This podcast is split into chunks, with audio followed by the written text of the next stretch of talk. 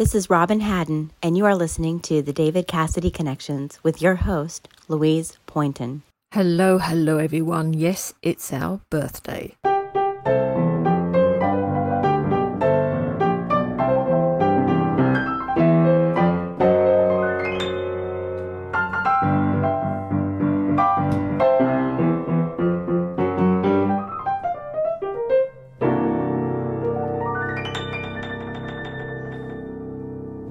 This month, we have been revisiting the conversations I've had over the past two years with a host of guests, fans, friends, and colleagues who remember the importance of David Cassidy in their lives.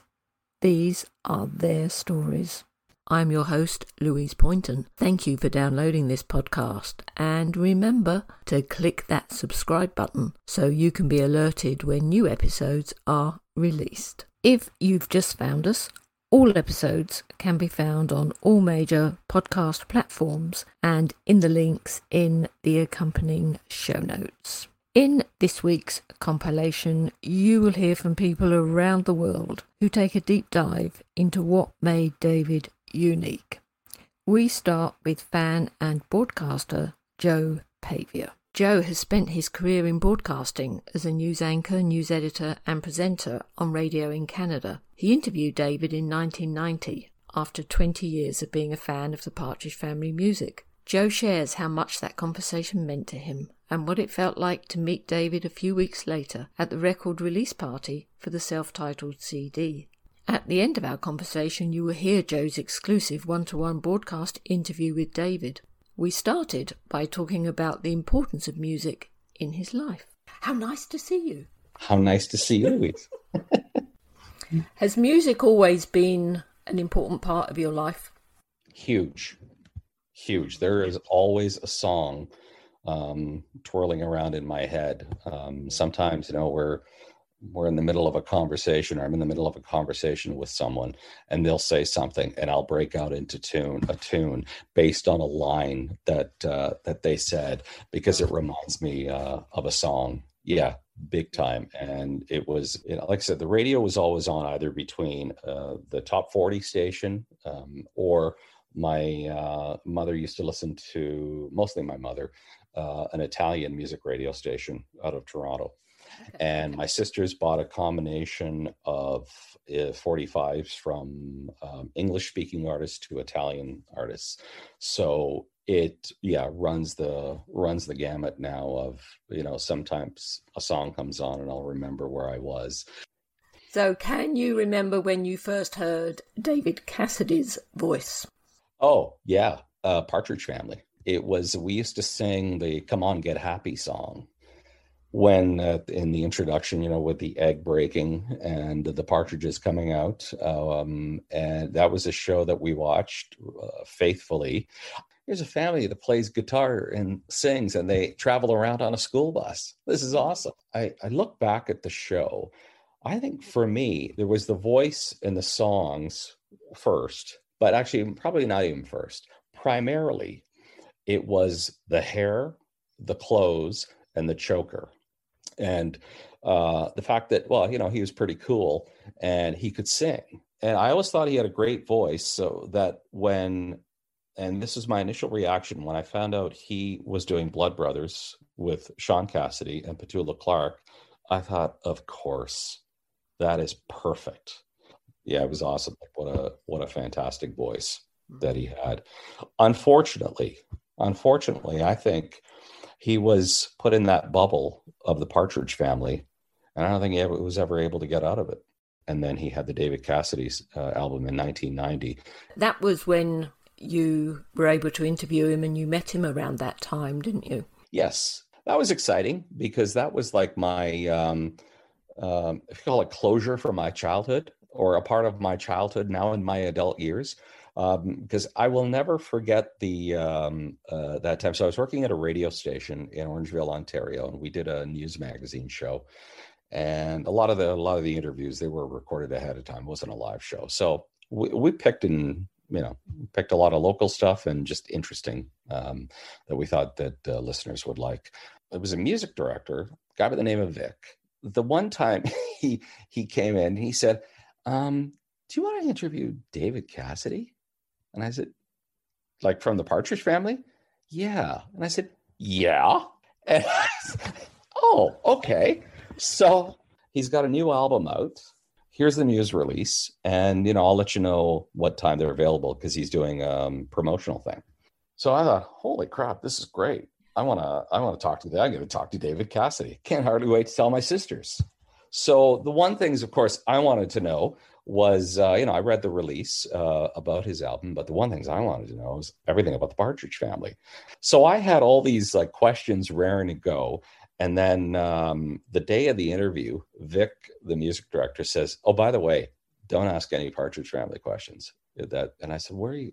Why not? He said, no, they just want to focus on the album uh, for this uh, promotional tour and lying to myself was starting to be played on radios. There was a video that came out and i said oh okay well there go all my questions. I also had questions about the album and also when i was i backpacked through europe in about 1985 i believe it was and i stayed at uh, in london england at a bed and breakfast and at this bed and breakfast, there was a color, little color television in the room. We were watching a morning show, and David Cassidy was on. I thought, oh my God, it's David Cassidy. What's he doing here? You know, what brought you to what brought you to the UK? What brought you to Great Britain?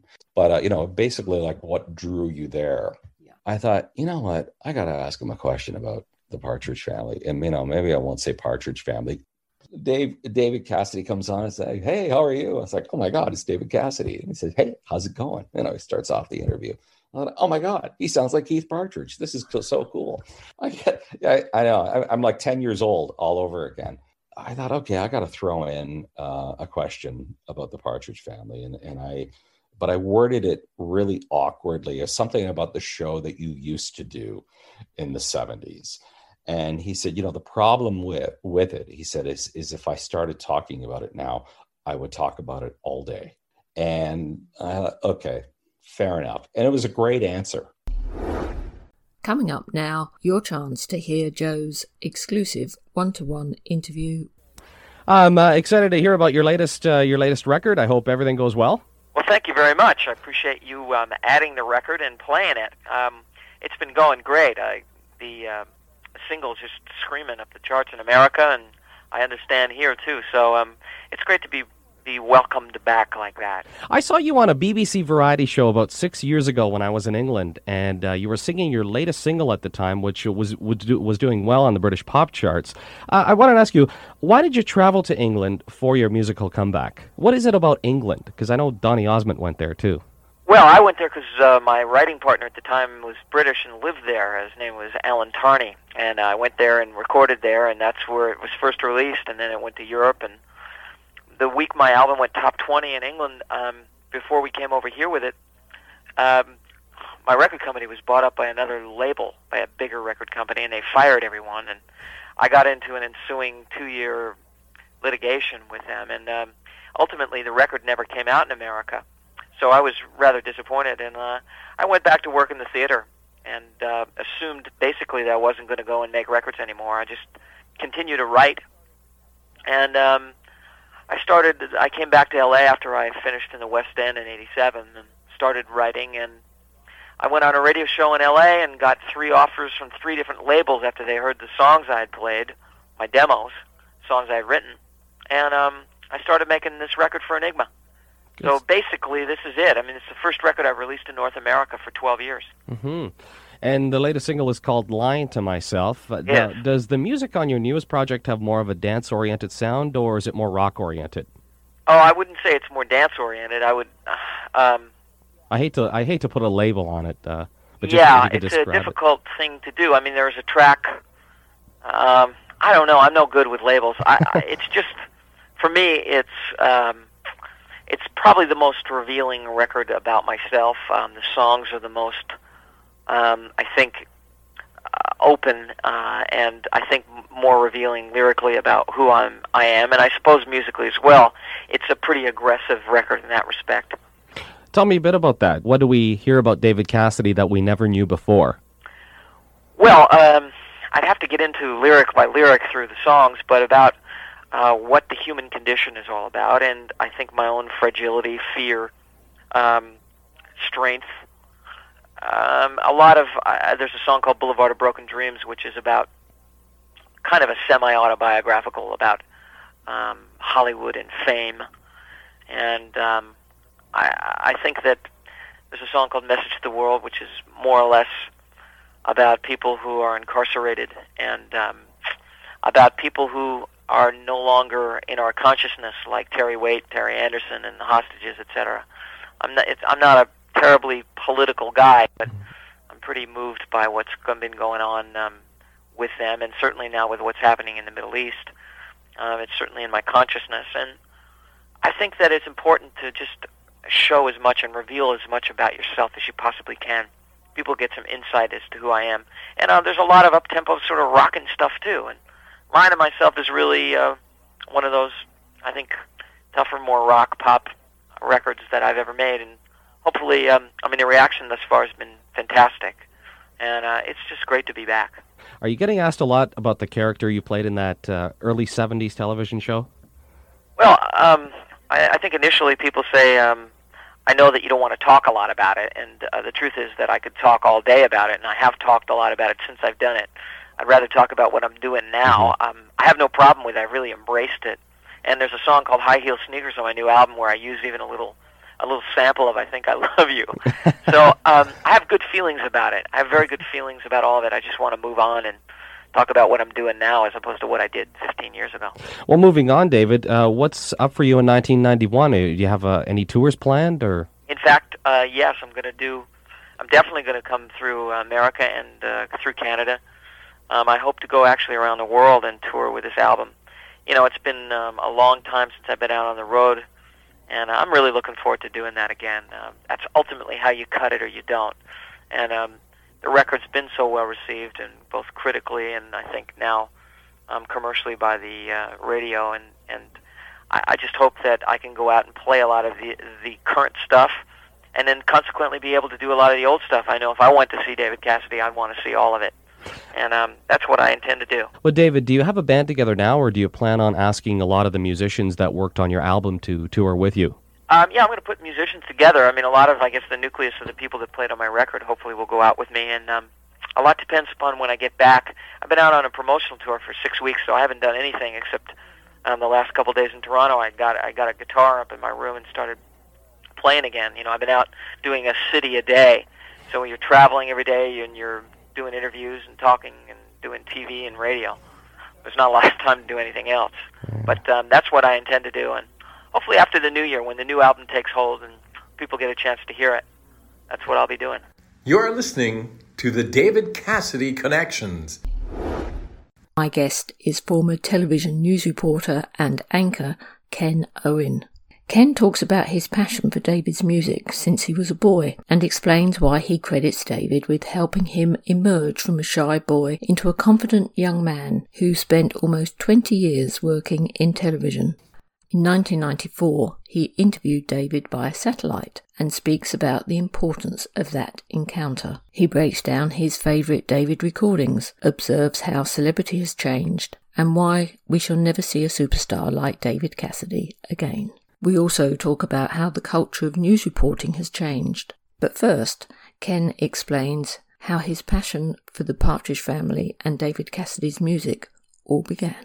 Oh, it's it's it's impacted much of my life. It's funny, um, and I was very shy. Yeah, David and Paul McCartney, I think, were um, really critical to kind of getting me out of my shell and uh, you know creating that thing which was in me, but I didn't know was there. Um, and I, you know, David, uh, I was just thinking as I was upstairs, uh, I, I always had some pity for him. And I, I mean that in the dearest way. Uh, you know, he kind of was fed into the machine and, and never really escaped. And, uh, and God, he, he flailed, he tried. And, you know, most teen idols just go away or they do what Shaun did and they, they find another thing that they're very good at. But, uh, yeah, but he was born to perform and it was, it was sad because once he was kind of pigeonholed. He never was able to, even with Blood Brothers, and we got great reviews, but uh, it was always former teen idols, David Cassidy. You're, you're never not that thing. Nobody mm-hmm. seemed to really accept him beyond this image, and I think he um, he spoke about that in your one and only interview with him. mm. Yeah, uh, yeah, and he um, it's it's hard. Well, we'll talk about this stuff because it's all it's all very interesting. But yeah. I think there's also you know David had a um, it doesn't matter. I'm straight, but uh, David had a very feminine side to him too. I mean, I think that there was something in men and women that you could relate to that it was kind of like he wasn't Donny was you know Donny was a, a teenage kid, and I don't think he had the level of crazy that David had. David was um, David looked like he'd been dropped, you know, from a different planet. I mean, he, he just he had a different way about him. David had a level of stardom that so few people. I I don't think we'll see a star like David Cassidy again. To reach the kind of level David Cassidy did, David Cassidy was was essentially Elvis Presley reincarnate. Um, the the power of television at that moment and the marketing machine of teen magazines and the record company and uh, everything in between the bubblegum cards uh, I just I don't think we'll ever see that again. Besides just talent and uh, timing, I don't think culturally we can create a, an explosive that's that powerful. We, we're too fractured, and so we can have, we can have many David Cassidys, and you can have people that um, have great talent, but and maybe people would just say, "I think I love you," and the, the times and the way we lived and the way we communicated and the way things were fed to us uh, made something like his enormous success possible. And it was fueled, crazy fire, by his talent. We live in a Kardashian culture today. So you have people that are stars because they had sex in a hotel room or because they got drunk and fell down in the street, you know, or they, they put up stupid videos where they're naked or half naked or pretending they're naked. Or David Cassidy had to sing a song. And it may not have been the song he wanted to sing. It may not have been the song that he wanted to be remembered by, but he had to show up, he had to do work, he had to continue doing work. That's how celebrity has changed. Now you can just be a moron and be called a celebrity. David Cassidy, Bobby Sherman, Ricky Nelson, the, the teen celebrities of their day, there was something that stood alongside of them. It wasn't their persona. Uh, David Cassidy could act. David Cassidy could sing like a lark. And so when, when people talk about, you know, well, we still have celebrities. Um, pardon me, they're just dumbass things. I mean, they're doing things that are designed to provoke responses and they're 15 second videos that you can just, you know, run over and over again on. New York horse trainer Gary Contessa shared with David a love of horses, and through their friendship, Gary trained a number of David's thoroughbreds. We had a thoroughly enjoyable and much longer conversation, but here Gary explains David's passion for racing. David was a rock star that wanted to be a horse trainer, and I'm a horse trainer that always wanted to be a rock star. And I did have, you know, I play guitar, and I played with David many, many times. I played with Yvonne Elliman, Gloria Gaynor. I played with some greats, but my heart was in horse racing. So when David and I met, oh, it was like it was like a match made in heaven. David approached me. I had bought a horse at the Saratoga sale one year and uh, David came up to me and said, "Ah, that was my horse," and I'm like, "Oh, cool, cool." And uh, I knew it was David Cassidy, but one thing I learned early on: people appreciate you more if you don't do the starstruck thing with them. You know, if you just talk to them like they're a normal person. I think he really loved that aspect of me. I treated him just like he was like my good friend, and we, you know, we hung out together, and you know, always talked horses, always he never wanted ever to talk music. Yeah. We talked horses. We only talked music if something sparked it. But David wanted to talk horses all the time. We never talked music. And David would come to my barn. He lived in Saratoga, a stone's throw from the track. You could see the track from his house. He would come over to my barn every single day and he would sit at that table in front of my barn while I trained horses. And he'd walk out to the track with me sometimes, and we'd walk back together, and he'd read the racing form, and he would talk about horses. He'd talk about breeding. He'd talk about this. He'd talk about that. We just became inseparable friends. He had a box right behind the governor's box at Saratoga, right at the finish line. And he'd go, Come to my box today. We'll hang out. Now, young girls would come by. Oh, David, oh, can I have your autograph? This, that, the other. But David didn't even want to be bothered. He wanted to talk horses, and he'd come to the winner's circle with me, and he'd come down to the paddock with me, and we'd hang out all day at the races. We'd go riding together, horse riding together. We'd we'd attend sales together. We would buy horses together. And interestingly, we never talked about it. He didn't talk about his struggles with alcohol. He had them. I didn't judge. I didn't drink in front of him if I was with him. When was the last time that you'd actually seen him? I saw him about two weeks before he passed, and then he went down to Florida, and uh, and then you know, and we just talked a few times during those two weeks, and and David called me from the hospital, and he said, "Oh man, I'm in the hospital. They don't like." They don't. They. I took a blood test and and they don't like my liver enzymes and man, they're putting me through all these tests and I'm hoping to get out of here this week. And two days later, he passed. And I'm like, I can't believe this. Yep. And uh, I was just like, I can't believe this. I can't believe David passed. My wife freaked out. You know, we just, everybody knew him freaked out because David went into that hospital just thinking it was, you know, some kind of nonsense, you know, they're just getting put him through some tests. He didn't realize how dire the situation was. See, after the ashes were were spread, you asked David for some help, didn't you? I did. I talked to David all the time. Do you? I talk to him even now. I talk to him all the time. I'm like, David, boy, did I screw this up, man.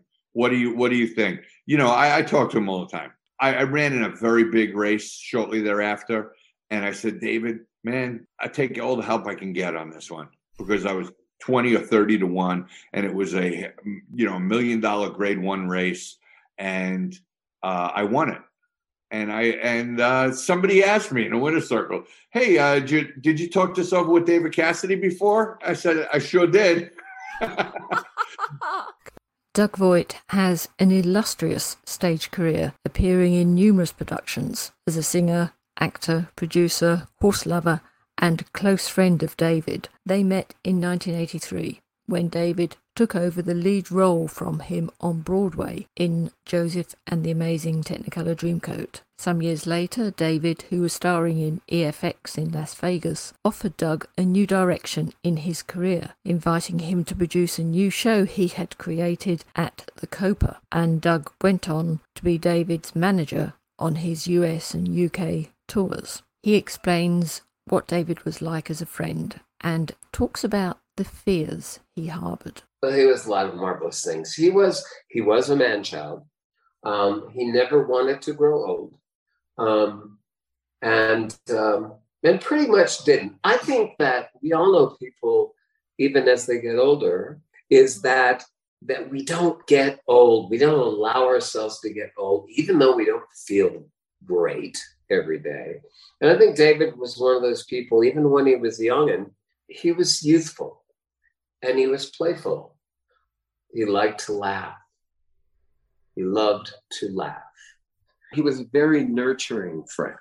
Um, he was good with people, and um, and you know, a lot of people found that amazing. Remember, David had the largest fan club of anyone. And so that kind of amazing success oftentimes goes to one's head and people can be unkind. That was not the case with David. It really wasn't. He was afraid of large crowds because um, because he was a little guy. He was a short little guy, and um, and he was afraid of being harmed because he was such a huge star. So I've heard stories over the years that that even if he finds himself in a lift with other people, he felt vulnerable. Mm-hmm. It's true. That was absolutely true. Um, even when we were out on the road, because we had we we did so many things together over the years um, when we rehooked again, and even when it was not, he wasn't as as popular when he was later on in his career as far as as far as we always sold, we always sold out, but hmm. he was absolutely sure that if he was in a lift or if he was stuck wandering through a corridor, that he would be harmed because he was he was a teen idol and he remembered that. And I, I used to always have to say, David, it's not it's not Wimbledon anymore. you know, it's not it's not Wembley rather. It's it's it's different. And uh, but but he had been so used to being mauled by his fans that yes, he he always wore a black a black baseball cap pulled down really low, and he'd always avert his eyes down, and that he felt safer. You know, we hear it a lot from celebrities today that that the biggest problem that they have with their celebrity is that they are celebrities and they have no private life. Did you worry about him a lot of the time? I worried about him. Yeah, I mean, he he would terrorize my life sometimes. He would. He, if you look at where he came from and the success that he had early on, I think that that becomes a big problem in just how you deal with life. I always said that if David had his own way, he would like to just smoke cigars, golf, and buy horses. And then, oh, on the other side, I'd like to be back on stage and have adoring fans. I always thought that David was kind. And I thought that people always felt that he was not full of himself. It's not like David was a saint. I mean, David and I were fast. And, um, but I think that David really was a nice guy. I'm very excited to welcome Bruce Kimmel, perhaps the most popular returning guest on Partridge Family television series. He made an immediate impact with the viewers and cast, striking an instant chemistry with David Cassidy, Shirley Jones, and Susan Dey. In this special episode, Bruce recalls how the cast made him feel like one of the family, his friendship with David, and speaks movingly about the man he knew. Of the um, characters that you played in the Partridge family. You had Freddie and Marvin and Richard and Howard. Did you call on real people to create those characters, to bring those personalities to life? Only myself. I, am not that kind. I was never that kind of an actor. I'm the kind of an actor. People ask me, "What's a good actor?" And I said, "The actors who show up, know their lines, hit their marks, and go eat." And uh, gets the job done. You know, I, I worked for years and years and years in television. And I used to get upset that directors never said anything to me. and I was always petrified that I wasn't good enough. And I finally went to a director, finally went to somebody and said, Why don't you ever give me direction? What? He said, he said, Because you're doing a good job. Why would I give you a, a note? I said, Oh, okay, so I'm good. So, but uh, no, I was always, you know, a nerdy kind of nerdy boy. Uh, no, I never. I, I, was never. I, I don't. I don't understand actors who do do all this stuff okay. and become the thing. You know, I just was. I, I was funny, and I guess, and I did it, and that was it. You walked onto that first scene as Laurie's boyfriend, Freddie. You were just like the boys we were at school with. For better or worse, yes. No, no, no. Ah. In, in that way that they're they're so nervous to meet your mother, and then your brother sits and kind of grills you and puts his arm around you. it it was just perfect, and you just seemed to have a really good chemis- chemistry for, from the beginning. Can you remember how many times you had to do that scene? One.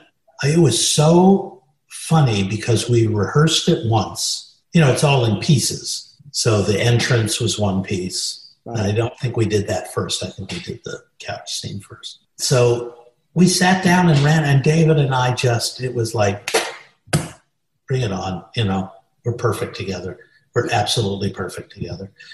And so the timing, crew was laughing at the rehearsal, and, and Mel Swope, who was directing it, said, shoot it. And I, it was one take, and then the coverage. All of it was one take. I don't think we did two takes of anything. So uh, on that one, it was really, really super simple, I have to say. It was a natural, and I loved them all, and they loved me.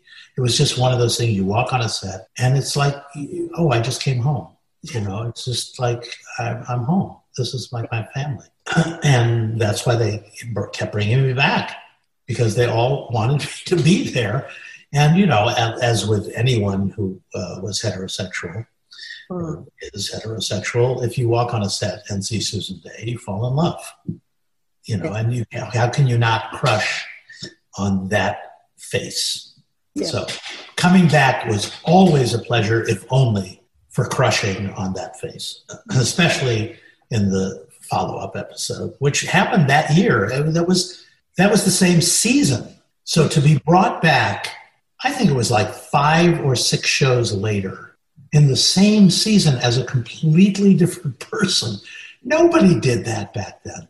And that was really fun because it was a lot large part. Yes, it was. Because you had a line in there where you were talking to Susan as Laurie, saying that she was really nice. She was the prettiest girl in school. Right. That was said with so much genuine affection. Uh-huh. Did you notice that her and David and the others were actually growing as, as actors each time you worked? Oh, yeah. They, they were so comfortable in their own skins. You know, after a year on a series is, is what happens. You know, David, of course, would have chemistry with his mother, but I mean, with his stepmother. Yeah. Uh, but everybody on that show, even Dan, you know, Danny was very rambunctious and not tameable, uh, but I always got along great with Danny, and he'll tell you that.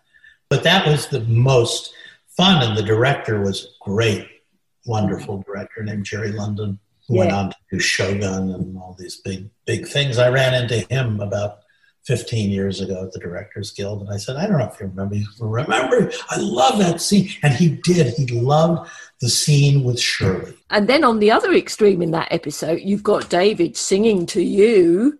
Well, that was, that was nice. I have never, I have never, I, have never understood the subtext of this, uh, and I don't try, but it makes me laugh every time I see it because I'm look, trying to look at Susan and the, that thing, you know, I'm doing my little goofy smile. and, uh, and David's like, okay, this is new. This is interesting. this is radical for television in 1971, but I, I liked it. I just thought it was very funny. And, you know, and doing that scene with Susan was so easy. It was just so easy because we liked each other. I mean, it was just, we had real chemistry.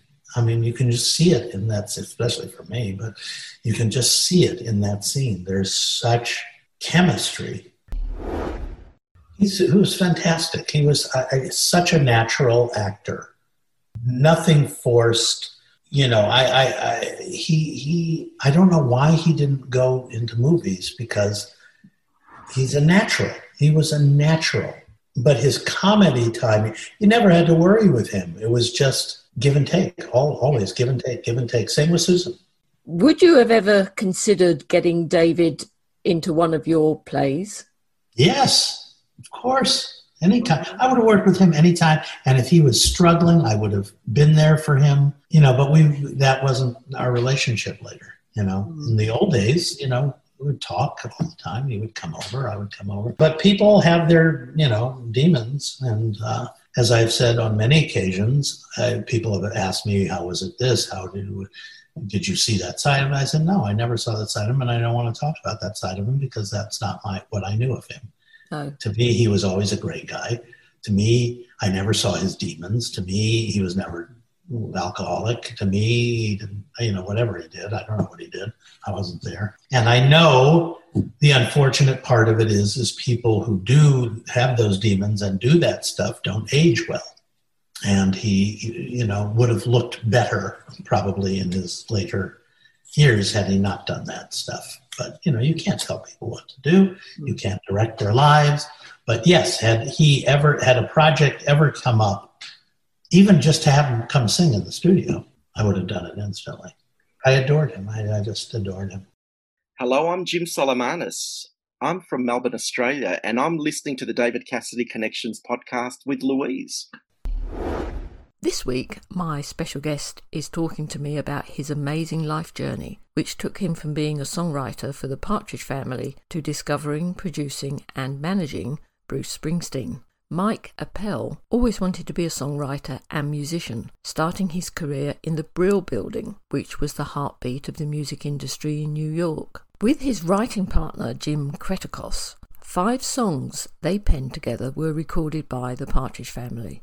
The Million Seller, Doesn't Somebody Want to Be Wanted, along with I Can Feel Your Heartbeat, Somebody Wants to Love You, Rainmaker, and Umbrella Man. In our conversation, Mike talks about the skills he has learnt from other songwriters, his own writing technique, the first meeting of songwriters gathered at the pilot showing of the Partridge Family, and the legacy of that music. And he also explains how he would have managed David Cassidy. Doesn't somebody want to be wanted? I said, okay, I got it, Wes. Boom, boom, boom. That's it. No, I got it. Don't worry about a thing. He said, okay, Mike. And he disappeared. That would be all he'd ever do on it. We do, we write the whole rest of the song completely. And we put his name on it because we knew if we put his name on it, we were bound to get it cut. I go downtown and roam around, but every street I walk, I find another dead end. I'm on my own, but I'm so all alone. I need somebody, so I won't have to pretend. I know there's someone just waiting somewhere. I look around for her, but she's just not there. Oh, doesn't somebody want to be wanted like me? It's just great. It's some things that just will never change. And and, and I and I love it. Jimmy Iovine says, I don't know. He says, you know, the world's going to to to heavy music. We had Sir Lord Baltimore already produced. Okay. So we already knew what heavy music was all about. you know, and here comes Bruce Springsteen down the road. You know, like maybe we don't want to, maybe this is going to make us look funny if we're doing this kind of stuff. Maybe we'll, we'll start to lose some credibility. I don't know. But anyway, we started to do some of the songs. And some of the songs, uh, when I listen to them now, are not as kiddie as I thought they were when I was doing them. They're not as kiddie. Like, for instance, I listened to this morning to Rainmaker, and I said, Rainmaker?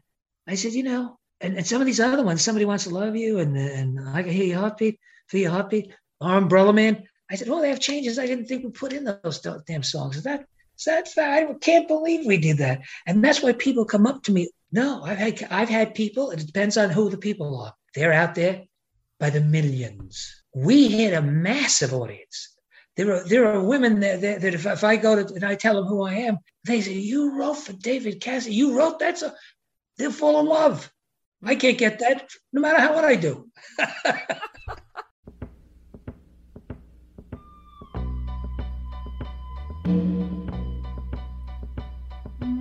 can feel your heartbeat, and you didn't even say a word.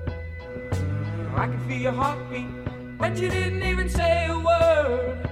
Oh, I know, pretty woman, that love be heard. You can feel my heartbeat too. I can tell you're feeling me. You can feel my heartbeat too. I can see you feeling me. On your own, far away from home. There doesn't seem to be a friend when you're alone. People stare, you wonder if they care, so you turn your back on someone with love to share.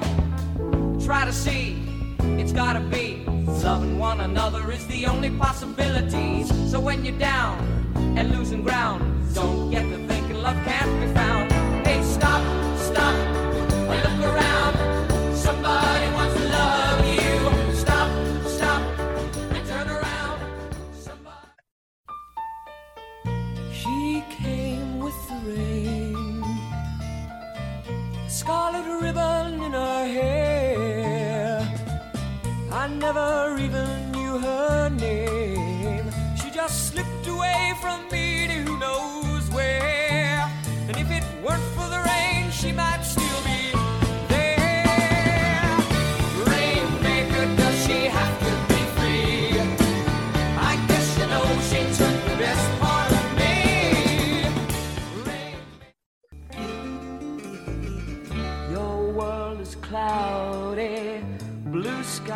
Turn to gray. Raindrops are falling, but why stop and call it a day? There'll be no stormy weather as long as you're with me. Our love's so together. Girl, I love you. You can depend on me.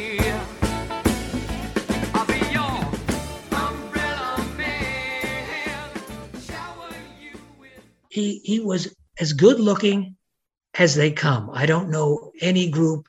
Maybe Davy Jones was was was another kind of good looking face, but I don't think he was as good looking as David Cassidy. David Cassidy's like the best looking kid, you know, from from from a, a, a teenage idol standpoint. Maybe Rick Nelson.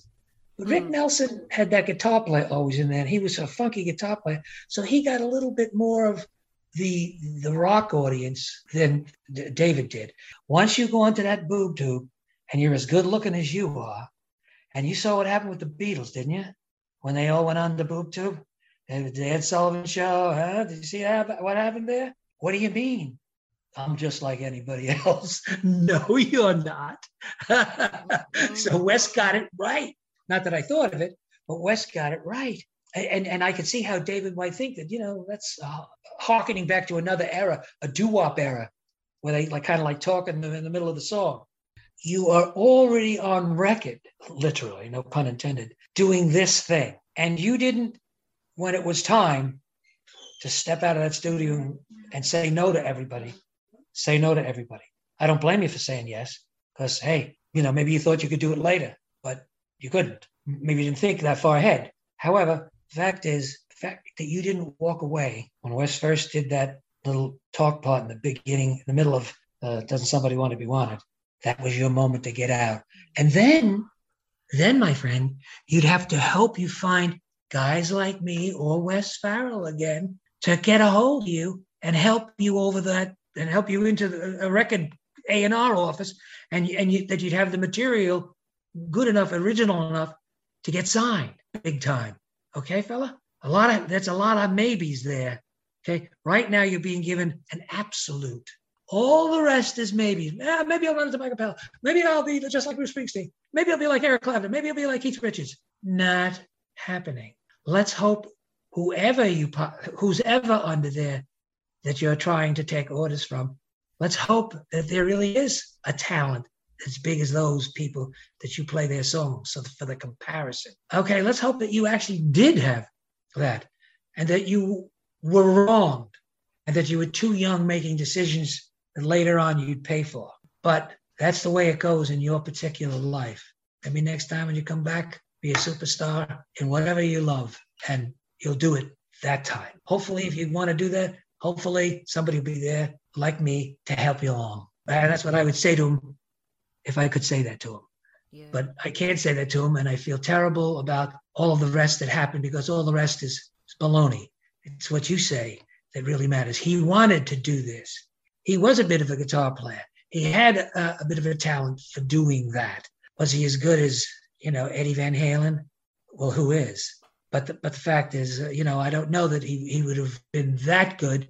So that he could have had his own band and been the leader of his own band because he was like Jimmy Page. Jay Gruska is a songwriter, composer, and producer with an impressive portfolio. He has been responsible for some of the best loved themes for film and television. He received an Emmy nomination for his soundtrack to the television series Lois and Clark The New Adventures of Superman. Jay wrote for and with David. He explains his contribution to I Never Saw You Coming, which appeared on David's Getting It in the Street album, which Jay worked on, and they later co wrote the theme for the Man Undercover television series in which David starred. In 2009, Jay was composer, co songwriter, and music producer on the popular but short lived sitcom Ruby and the Rockers. If you search for some of the episodes on YouTube, you will discover a young Austin Butler who recently portrayed Elvis in the title film, playing the role of one of David's nephews. Jay explains here how I Never Saw You Coming was written. Yeah, so that's an interesting story that I don't think people know. I mean, that song was originally written by Bill Mumy, David Jolliffe, and myself. And then uh, I forget what the process was, but at some point I must have played either played it on the piano and sang it for David, or maybe there was a little demo. I don't even remember. And he liked it, but had some additional thoughts on it, other thoughts on it. And um, so we ended up working it that way.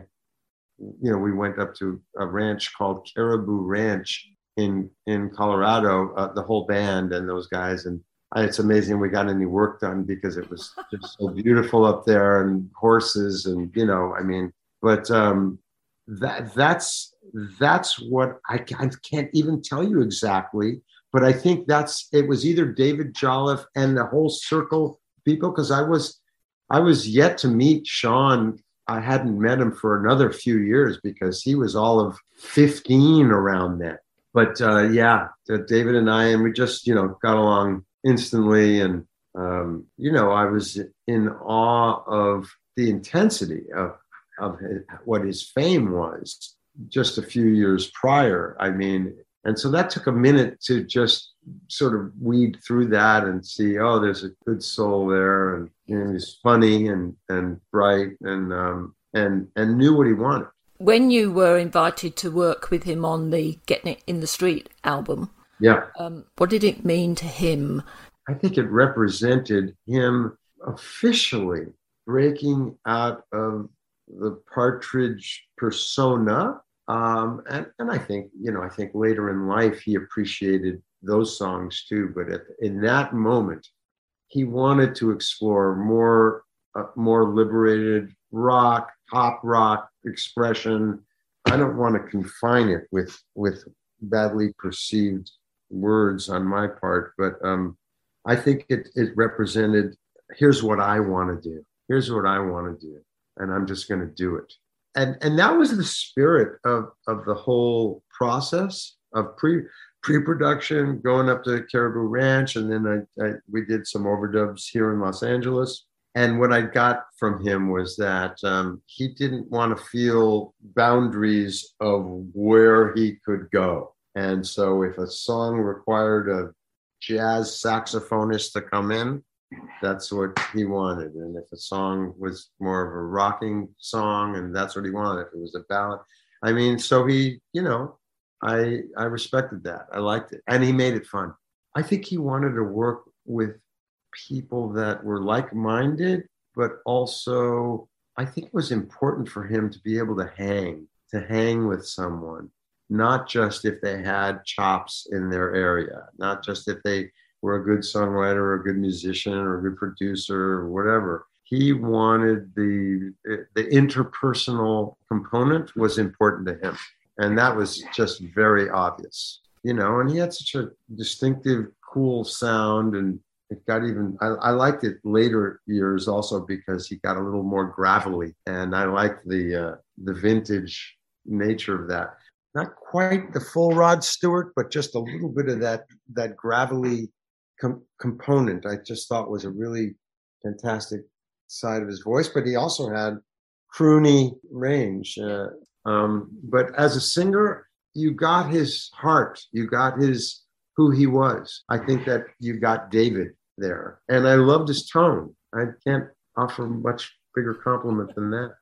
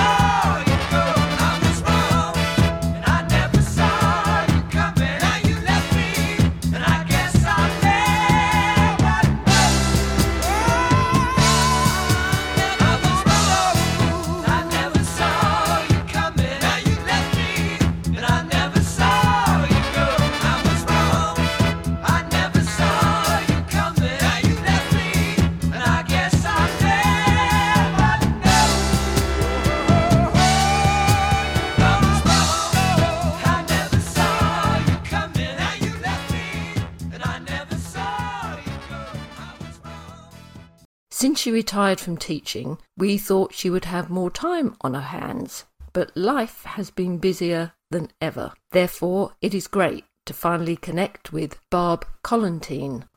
We have known each other through Facebook for some years, and Barb has been a David fan for more than half a century. She created and runs the David Cassidy Virtual Fan Club and is president of the I Think I Love You Animal Foundation, established in David's memory. She was lucky enough to meet David and hopefully will talk to us about her own brush with velvet. And she also has a dog named, of course, Cassidy. Here, Barb explains how the music changed so much in her life and led her to a teaching career as soon as I was given my first album, which I, I want to say it was, had probably was up to date. That's when everything changed for me because the music really um, impacted me. And um, it made me pay more attention to David. And then, of course, he was so, you know, good looking, obviously. Yeah. Um, and I just fell in love with the show and him and um, never looked back, never looked back. Never been out of my life. That is such a strong presence for so many young girls as well as boys as well. But for you, why was he so important? This is going to sound really weird, but um, I'm a teacher. I was an English teacher. Words have been my whole life. I've loved to read since I was a kid. You know, big chapter books they call them, whatever. And um, I, I never saw him in concert when I was a little kid, which I feel, you know, very regretful about. But you know, what can you do? Uh, I saw him when he was older and stuff like that.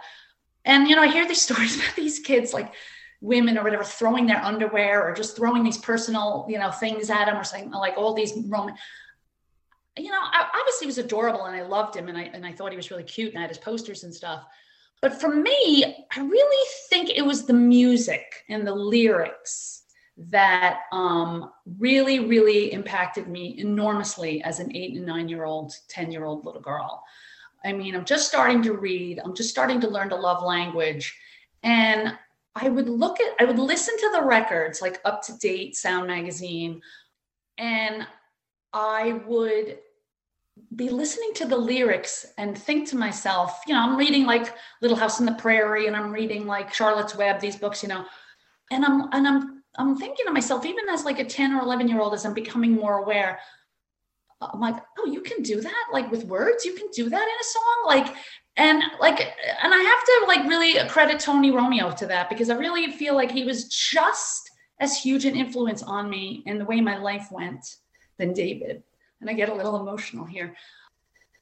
Um, the lyrics of the songs, the Tony Romeo songs, were life changing for me. They really showed me that there were no rules when it came to writing. Um, and you as long as you were expressing yourself you could do it in any way you want like some of those songs like i can't i can't even rattle them all off i mean we'd be here for hours but just like together the song together um, on the notebook album the first couple of lines of that song they're so clever they're so um, unique in terms of them and running and hiding and so they didn't want to be caught with their love and all that and uh, just you know the cleverness of, of of songs like that i mean i can't even think of them off the top of my head but I really, really looked at, listened to those songs and um, thought to myself, wow, that's clever. And I'm 10. I'm 10. I'm not like 25. I'm 10 years old and I'm going, wow, that's clever. That's cute. Oh, that's a great sentence. Or, and so that's really what the impact for me was, was the songs. And of course, the performances on the TV show. David was just like, come on. I mean, he just belted these songs out. And I mean, I find it hard to believe, you know, he didn't like the Partridge Family. Of course he did. You could see him singing his heart out in these sh- songs, like in these clips, even. The guy's amazing. It's just amazing. So so that's that but that was a big big impact for me was that if that makes any sense. It does completely because so many people will say oh i was influenced by the partridge family music to become a songwriter um, to become a performer to pick up the guitar. For you it turned out to be a career as an english teacher yeah as a writer as somebody who loved to play with words somebody who who even when i read other books obviously stuff i didn't write i would look at a sentence and go wow that's a great sentence. And I would look at it again and I would just read it again and I would just kind of stop and savor it. Just kind of like the, with the Partridge Family music, you know, when I'm, I'm listening to it now on my eye, on my phone, when I'm walking the dog and I just stop in my tracks and I get like teary eyed, like the, the, it's sublime. The music is sublime. I mean, you had John Bahler on, I, I just, so educational for me. I just, um, I think I cried after it was over. It was, I, I love that man. Yeah. That man is amazingly talented. I there was so much about him I didn't know.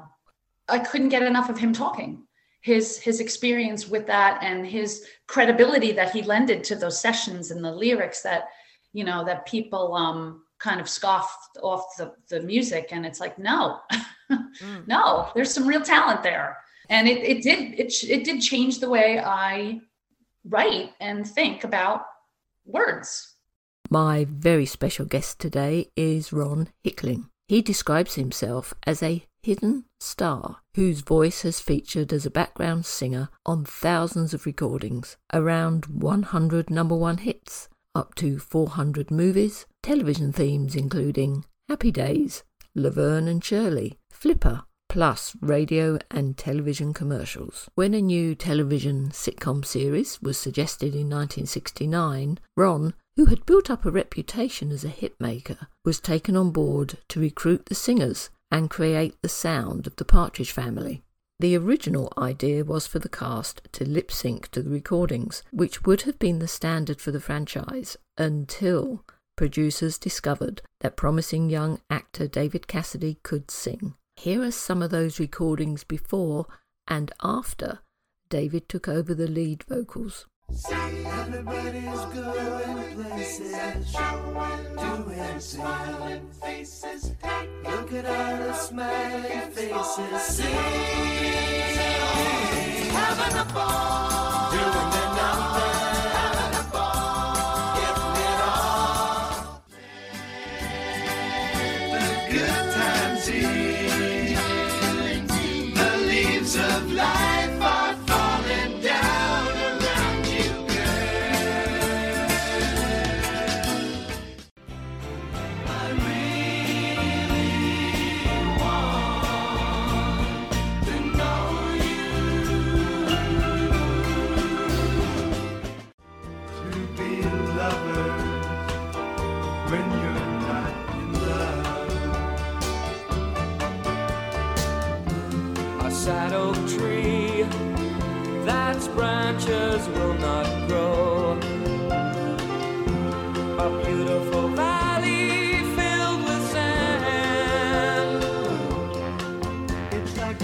mockingbird with no song.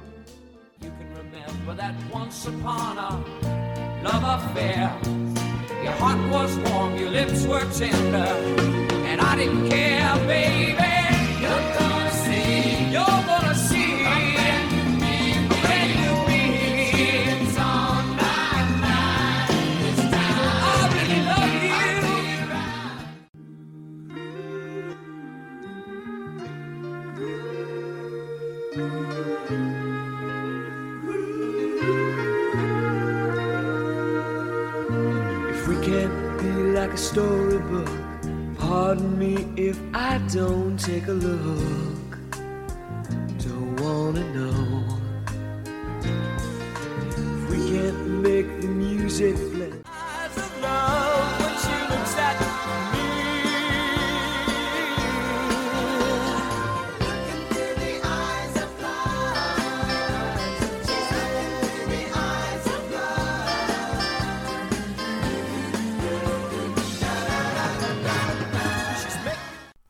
Did it ever bother you that people never knew who you were?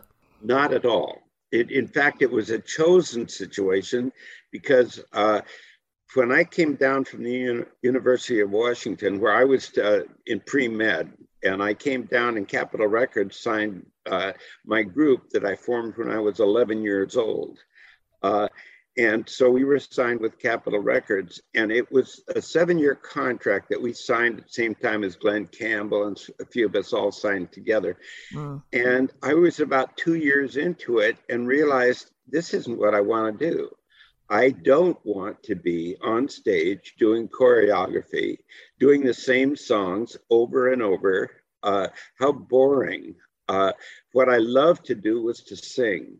As far as getting in front of a crowd and being witty and carrying uh, on a great dialogue or do uh, st- stuff like that, that wasn't who I was. I was very shy, and and even though I was the lead singer in the group, I felt like I wanted to uh, just sing the song.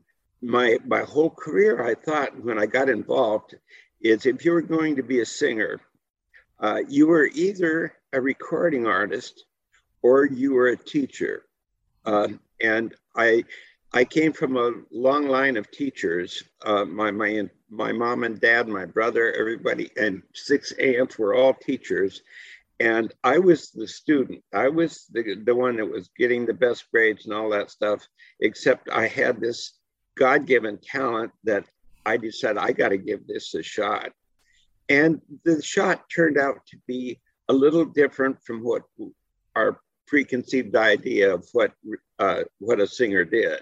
I became a technician with my singing. And I loved working in the studios because I worked with all the giants in the industry. And I had my pick of, of hiring all the talent that I auditioned and putting together successful things and just uh, working, you know, from that anonymous way of working to where we were running from one job to the next. I, the most I ever did in one day was seven sessions in a day. Do you believe that everyone has a strength and that you were built you were finding their strengths and yes. bringing them out so that yes. Yes. And i do believe that that uh, with some people in the room i felt i could do anything. I felt dynamic. I felt i felt funny i felt uh, intelligent i felt creative. I felt everything else. And with other people in the room, I felt like it was a total drain of and sapping of my energy. Yeah. Mm. It's about man management, but at the end of the day, you've all got to be, pardon the pun, singing from the same sheet. Yes. And yes. if you've got any weak link, so then you have to establish why is that person the weak link? How can yeah. I make them stronger and bring them back in? the best part I can say in my career is because I did my homework. I made sure that the people I bring I brought in, I didn't have to make something special. They were something special. Because obviously everything changed once they realised that David had an extremely good and unique singing voice. I'm not a musician. I'm not a singer. I've never worked in record production. But going back to 1969, 1970, those first sessions, how do you put a hit record together? How does a recording happen? Because I'm wondering if you ever worked with David in the studio at the same time, or if he lays down his vocals and then you come in and do yours. Can you explain how that works? Uh, yes, I would be normally in most of the situations, I would be working within the mix structure, mixing later to get the sound right, to, to doing all the things that I did for nothing, uh, just to make sure that what we were doing was a hit. What I uh, limited myself to was to listen to playbacks and to say, oh, we can do better than that or we can do this or we can do that uh, or i hear something here that's not right uh, and then we would do it that way. But david was already recorded when we would walk in when uh, jackie and i and tom and and john would walk in to do our backgrounds. David was already recorded and then we would just put on the backgrounds to complement that. Uh, one thing that you probably are aware of, but I'm not sure that you're aware of, but having talked to the other people in the group, uh, they may have told you this, but in the first big record, I Think I Love You. Now, that was a big, big uh, number one record. So, uh, as we did that, we listened to David's voice, and the low part in that bridge turnaround, he didn't have those notes he couldn't sing those notes. They were below his range. He was kind of struggling with that. And so Tom and I actually dubbed in those voices on those low notes as we got there. You know, don't know what to talk about. You know, anyway, we were down there doing that, and it just kind of like blends into what's happening, and then uh, and then David's you're you know right back into it. It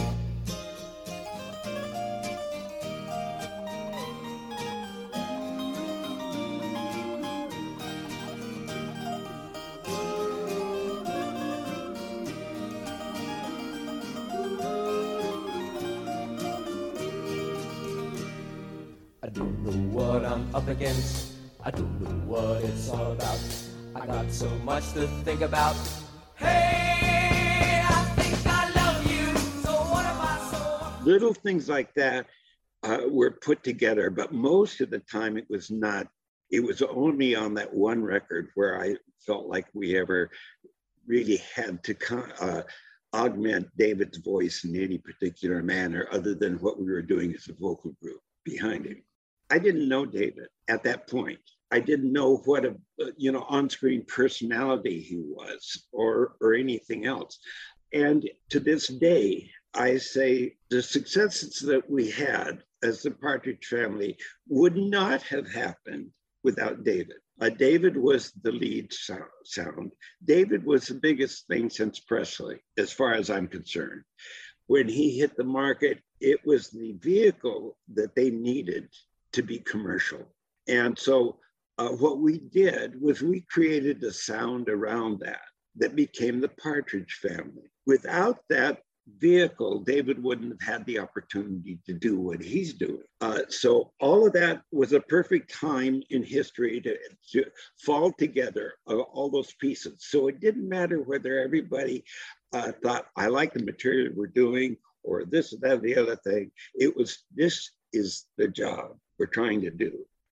Uh, that plays into a role like David's or anybody else. When you become this character, then you're almost that character for life, whether you like it or not. And I think it, with David, there was always this, this discontent over not wanting to be just Keith Partridge for the rest of his life. And that speaks volumes because uh, your demographic expects you to be that. And that's too bad that's too bad for the artist because the artist says, well, I can't leave my demographic behind.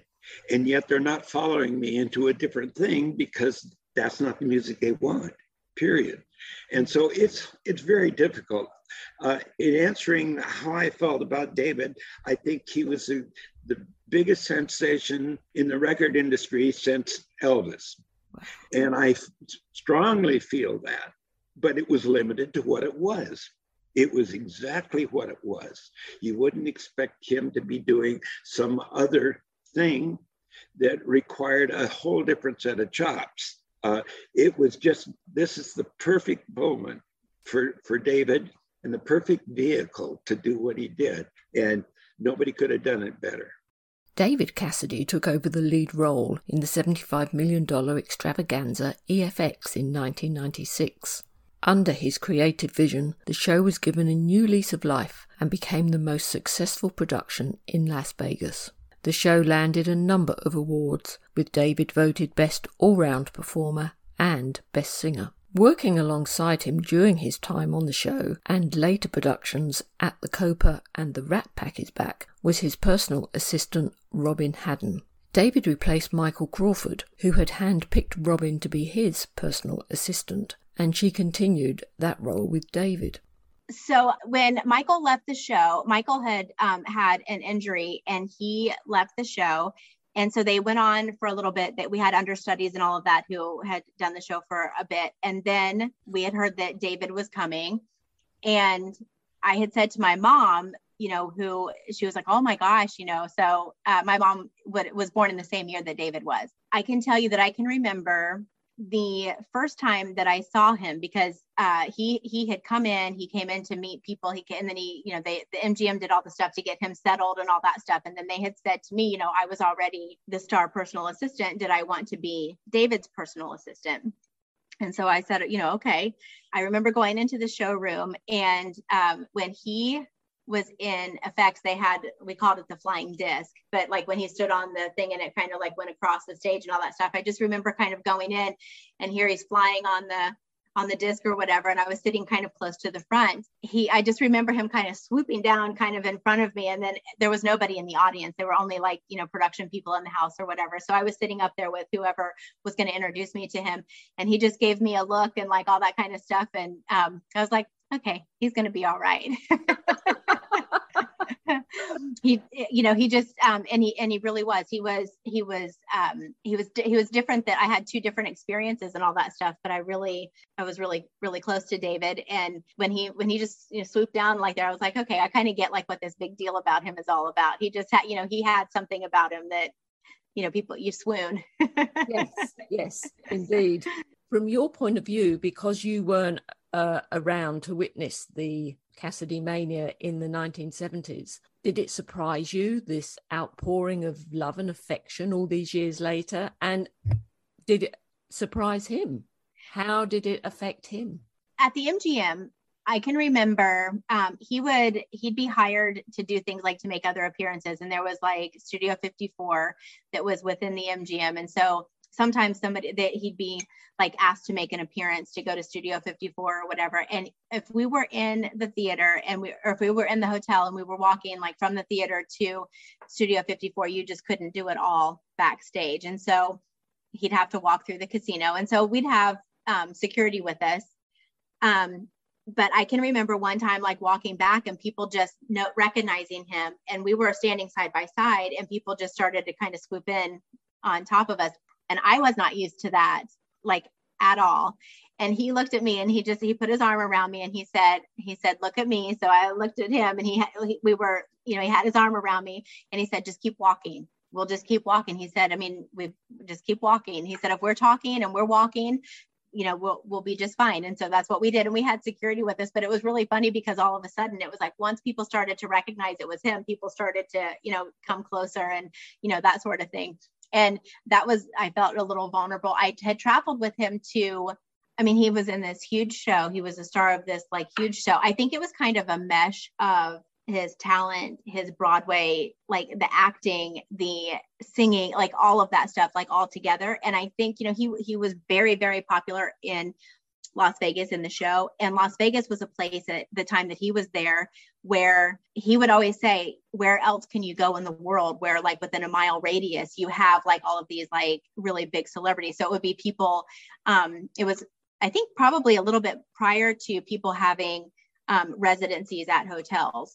Um, having to sell out shows six nights a week that's a lot i mean that's that's a lot to do and he was you know he was able to do all of that so I think that speaks a lot for um, you know his validity and talent, and you know how much he loved his audiences and how much they loved him. You know that sort of thing. I think that that was really a successful piece of his history, and especially to be able to do it kind of like later in a career. Yes. You know, I just told him I said these are the times of my life, and I I know it. mm.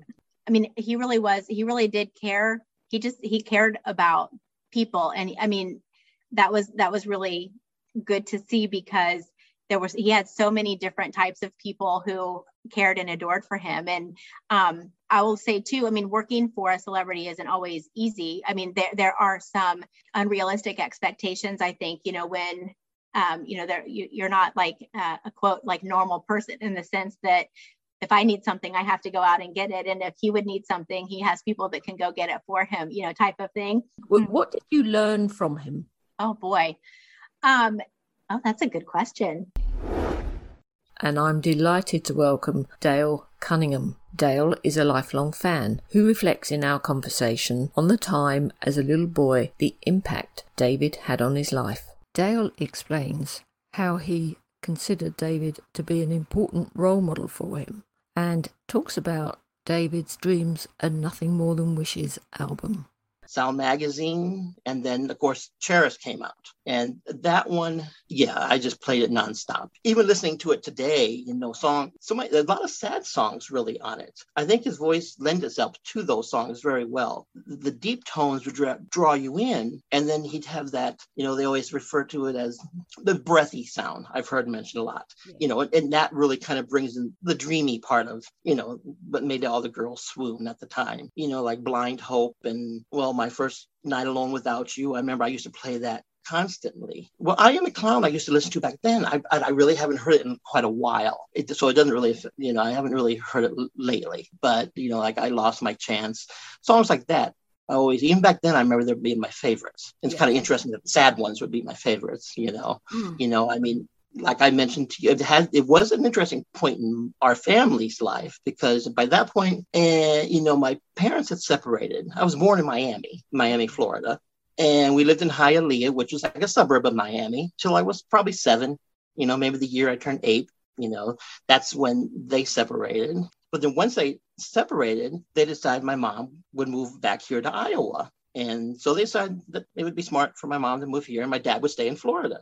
He wasn't in the picture, you know, pretty much was, you know, I mentioned that in your book. And, and it was, it, my mom was real good. I mean, she went out of her way not to bad talk him or say anything in my presence but a kid knows you know a kid overhears stuff you know it's not you know whether it's in the other room or whatever. So you know something's just not quite right with the picture. And at the time again this would be the same time that discovered the partridge family and david cassidy and i'm sure a lot of that void whatever void was there whether i knew it at the time or thought about it at the time i know some of my obsession for david was because my dad probably wasn't in the picture and whatever it filled that void. As an adult i've never really I felt I never felt like marriage certainly doesn't have the appeal to me that maybe it would have if I had come from that situation. But I was basically from the age seven and a half, eight on, raised by my mom and my grandma. So that was the home. That was the normal home for our life. And if you look at the Partridge family, there wasn't a father in that either. So maybe there was a, you know, some attachment to that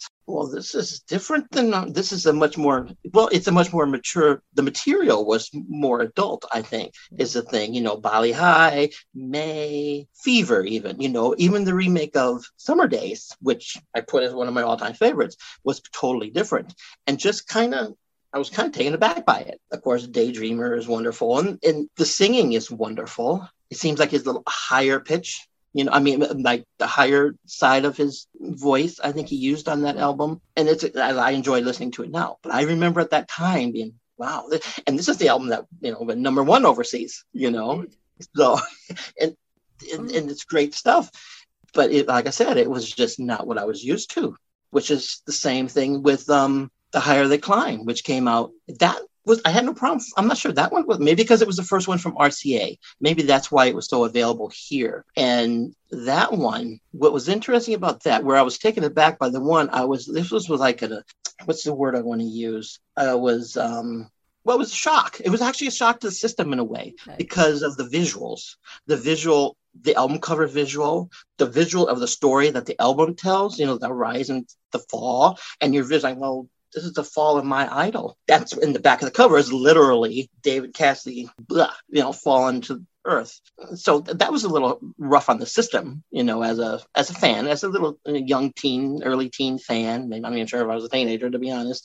Did those images alarm you? Well, yeah, they were. I think, yeah, a little, a little bit. You know, I mean, that's very strong imagery imagery. The music was very good. When I'm a rock and roll star, and I would listen to it all the time. And Common Thief was one I seemed to be elevated towards. Maybe the theatrics of it or whatever it was. But again, it fit right in with that cover, that back cover, that kind of you know the dark side. But I thought, well, you know what? This is. It was almost like he was doing a musical exorcism of the previous four years. That's basically what that album represents, I think, is exercising Keith Partridge, exercising the Teen Idol, the, the concerts, everything that he went through. I think he was like, okay, I'm in, I'm in, I'm getting rid of that today with this album. And he did. I mean, I think he really succeeded in that regards. Because when you listen to the following album, it's like, okay, now he's having fun. You go from, all right, let's get rid of this, let's get the let's get the kinks out or whatever, And then home is where the heart is. He takes off and he has fun. And it helps that they have all the pictures of them having fun. But I mean, you know, you can tell he's he seems to be enjoying himself, making music he wants to do. And it is a great album. I do, enjoy, you know, I don't know if my heart is in it as much as it was Rock Me Baby and Cherish because they were earlier. It, it is a, a highlight, I think, definitely a highlight of his career. And at that time, I think, oh, I don't know. You just it just seemed like he was doing what he enjoyed. My guest is Tony Mann, a musician, author, costume designer, curator, filmmaker, talent coordinator, music producer, and lifelong David Cassidy fan. Born and raised in New York, Tony has been at the cutting edge of the music scene all his life. He told me he could talk a blue streak about David from the experience of seeing him at Madison Square Garden in 1972, getting to know him, and being present at his final show at BB King's in 2017. He talks about the respect musicians such as David Bowie and Lou Reed had for David, and the project they had in mind for him, which never happened. We kick off talking about the rock and roll star David always yearned to be due to come back here in October of that year. Mm-hmm. Right. and play at Earl's Court. Oh, that would have been amazing. And there That- was a suggestion that he was going to be like a young Mick Jagger. Yeah, well, yeah, it would have been. Yeah, really. I mean, yeah, that should have happened. I mean, he, yeah, he loved all those bands. Jimi Hendrix, he loved Black Sabbath, he loved. He he wanted to be mentioned in the same sentences as these people: Frank Sinatra, Bobby Darin, all the early rock and rollers. Elvis, obviously, he was because they had the similar jumpsuits. Elvis called him. They talked for um, about the jumpsuits and everything with nudie suits, and uh, he wanted to be mentioned and taken very seriously. Like he wanted to be mentioned in the same breath as these kind of people and taken seriously as a musician. And you know, it really didn't happen. It really, it really didn't. Yeah, but the, you know that he did have you know people that worked with him all along that were the best musicians of all time, the Wrecking Crew, and and Hal Blaine spoke very highly, and the Bahler Brothers very highly, and uh, the Wrecking Crew who played on everything. The Beach Boys didn't play on their records; these people did, and they said David's a super talent. And a- anybody like Lou Reed, Bowie, and so he that meant the world to him that they thought highly of him. But he was kind of he kind of almost felt like he was being used like a tool, also like that maybe they're just attracted to him physically as a person, which they were. I've heard I've heard people in Max's Kansas City say to other people, "Be my David Cassidy" to somebody else. You know what I mean? Like that's like a fantasy role. Like so he was like a fantasy to people and being an actor and being on TV and a celebrity and as being a person and a musician was all different things and he didn't really make it on Broadway at first in that first play he was in, The Fig Leaves Are Falling. But I did see him in Blood Brothers and I thought that was really cool. Um, it was great. I'm glad I get to see that with him and Shaun and Petula Clark on Broadway and at the end Yeah. Petula Clark came out and sang downtown. And that was like being accepted by all the peers there. But the same thing, it's like, it's also like he's a celebrity already. You can't kind of go back. Like he kind of wishes he made it in all these fields on his own accord than just the name and face and good looks and blah, blah, blah. But whatever, however you make it, that's how you make it. And if people love you, just go with the crowd. And you connected with so many people. So I kind of tried to say that to him. So I get that, but you just like, you connect with so many people. So it's just, that's great. Like you can't really pick how that happens. Like he has an idea of what he would want, the ideal dream of what he wished would happen, which, you know, that he could be mm. a Mick Jagger or, or Hendrix or, you know, Crosby, Stills and Nash or whatever. And America, the people he played with, America, he played with Mick Ronson, these guys, you know. Mick Ronson didn't get the credit he deserved. Never mind. David got a lot more famous than Mick Ronson, okay? Hmm. So, but you know, they all did great stuff. Flo and Eddie, you know, work with David. They work with everybody, and they recognize his talent and his his charisma and everything about him. And so anybody that's you know Alice Cooper, all these people, you know, he wished he could be like all that, you know, and Elvis, and he could be all that. But Elvis had his own battles, you know. Um, so fame's such a weird thing, and people can't pick how they get famous. They're just lucky to be become a name, and uh, it could have been somebody else on that show, and they wouldn't have done the singing. They wouldn't have, the song wouldn't have been as big as a hit. Would have been focused on on Shirley.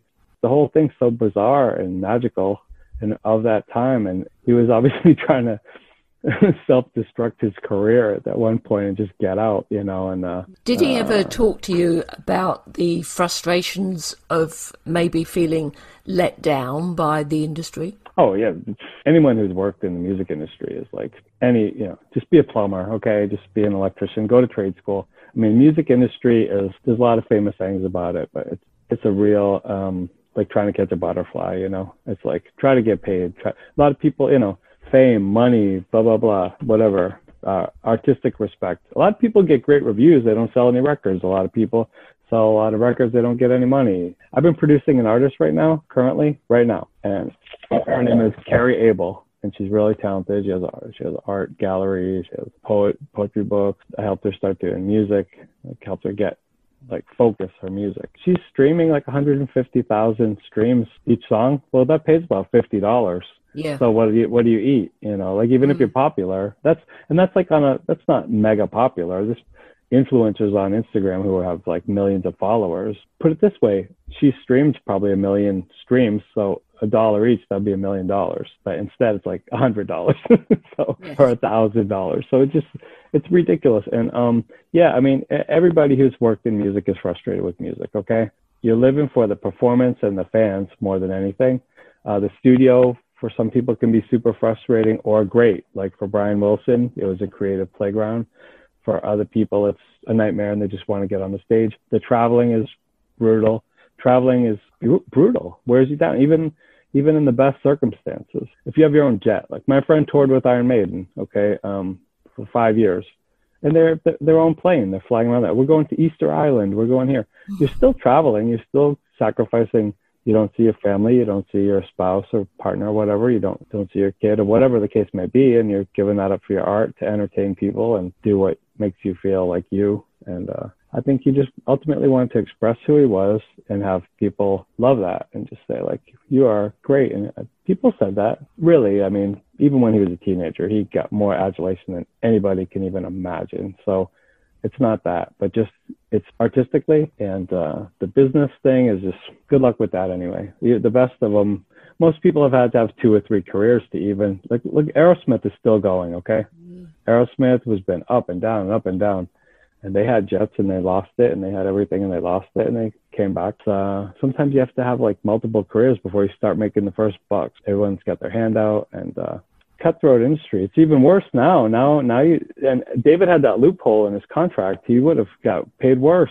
They didn't know he was underage, and they had to re-sign him, and they had to pay him real money, which isn't real money compared to today. But then it was. They- Yeah. They took his likeness and uh, his image, and now, now if you sign as a kid with any major thing, you're not getting anything. You could get famous, and you're probably not going to get rich. You'll make a name, and then you'll have to go do something else. Today, my guest is Ken Wank, an award winning songwriter who has been inspired by the music of David Cassidy and lyricist Tony Romeo. Tony wrote many songs recorded under the Partridge Family banner. These included the multi million selling first hit, I Think I Love You, Summer Days, My Christmas Card to You, It's One of Those Nights, and Morning Rider on the Road, among many others.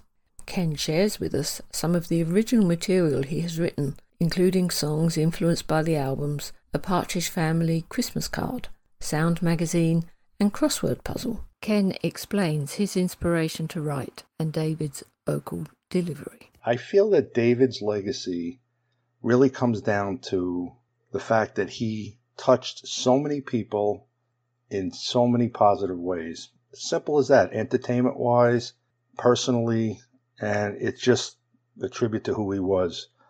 What uh, do you consider Tony Romeo's best songs? Well, my favorite all-time song of all time, which he co-wrote, uh, was "Together We're Better." He wrote, he co-wrote that from the Notebook. Now, that's my fit. That's the song that, for some reason, I mean, I'd say the close ones behind that, "My Christmas Card to You," "Summer Days," and the other song I love a lot is uh, "I'll Never Get Over You" from the Bulletin Board album. That was that was one of my best from. Uh, oh, and I think I love you. I forgot. How could I forget that one? There, there- there's, two, there's two particular songs that you forgot to mention. One was I Think I Love You. Yeah, I, The other and- one, Mo- Morning Rider on the Road. That's another great. Yeah. Oh, that's another great song. Yeah. That he right. He was. Uh, oh, one of the other one, one of my favorites is "You Are Always on My Mind" from the uh, Up to Date album.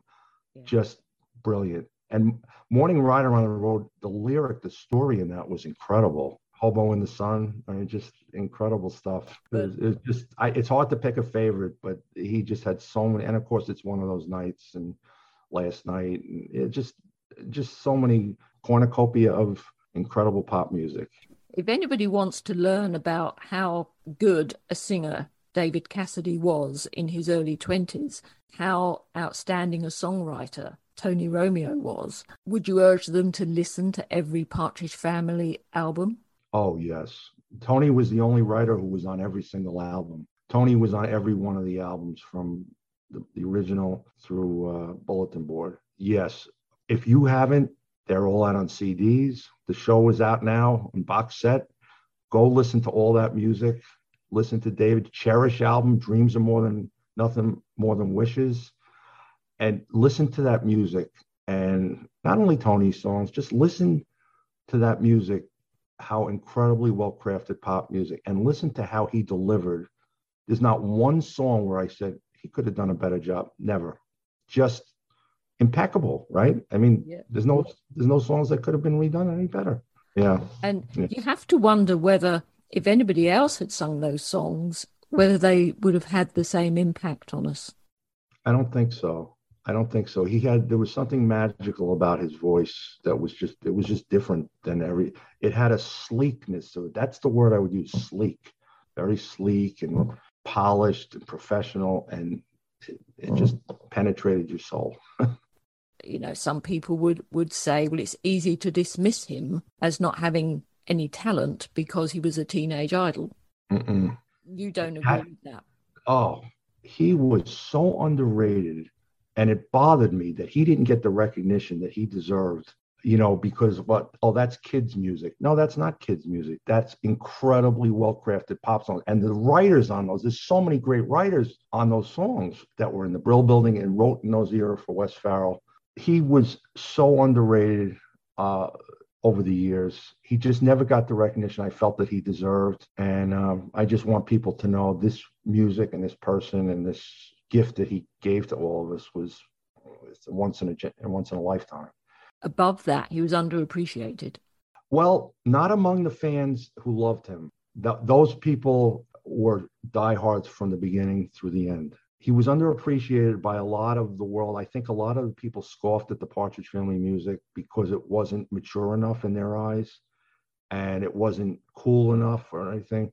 But there was a lot of songs on the albums, Louise, that had like a rock feel. Think about I Can Feel Your Heartbeat, I Woke Up in Love This Morning, Roller Coaster. In other words, it wasn't just syrupy, sweet music. Wes Farrell created these other kinds of songs that gave it more of an oomph to it. But unfortunately, I think that people would hear the word Partridge Family that weren't diehard fans and say, ah, the Partridge Family, which always got to me inside, bothered me that it was like not important. But meanwhile, they sold millions and millions of records, millions, and merchandise. And he was the biggest teen idol of all time. If you have enjoyed today's show or are a new listener, you can catch up with all episodes going back to August 2020 with your preferred podcast provider. So listen, review, and subscribe for free so you will be among the first to hear when new episodes are released. So until we connect again, take care.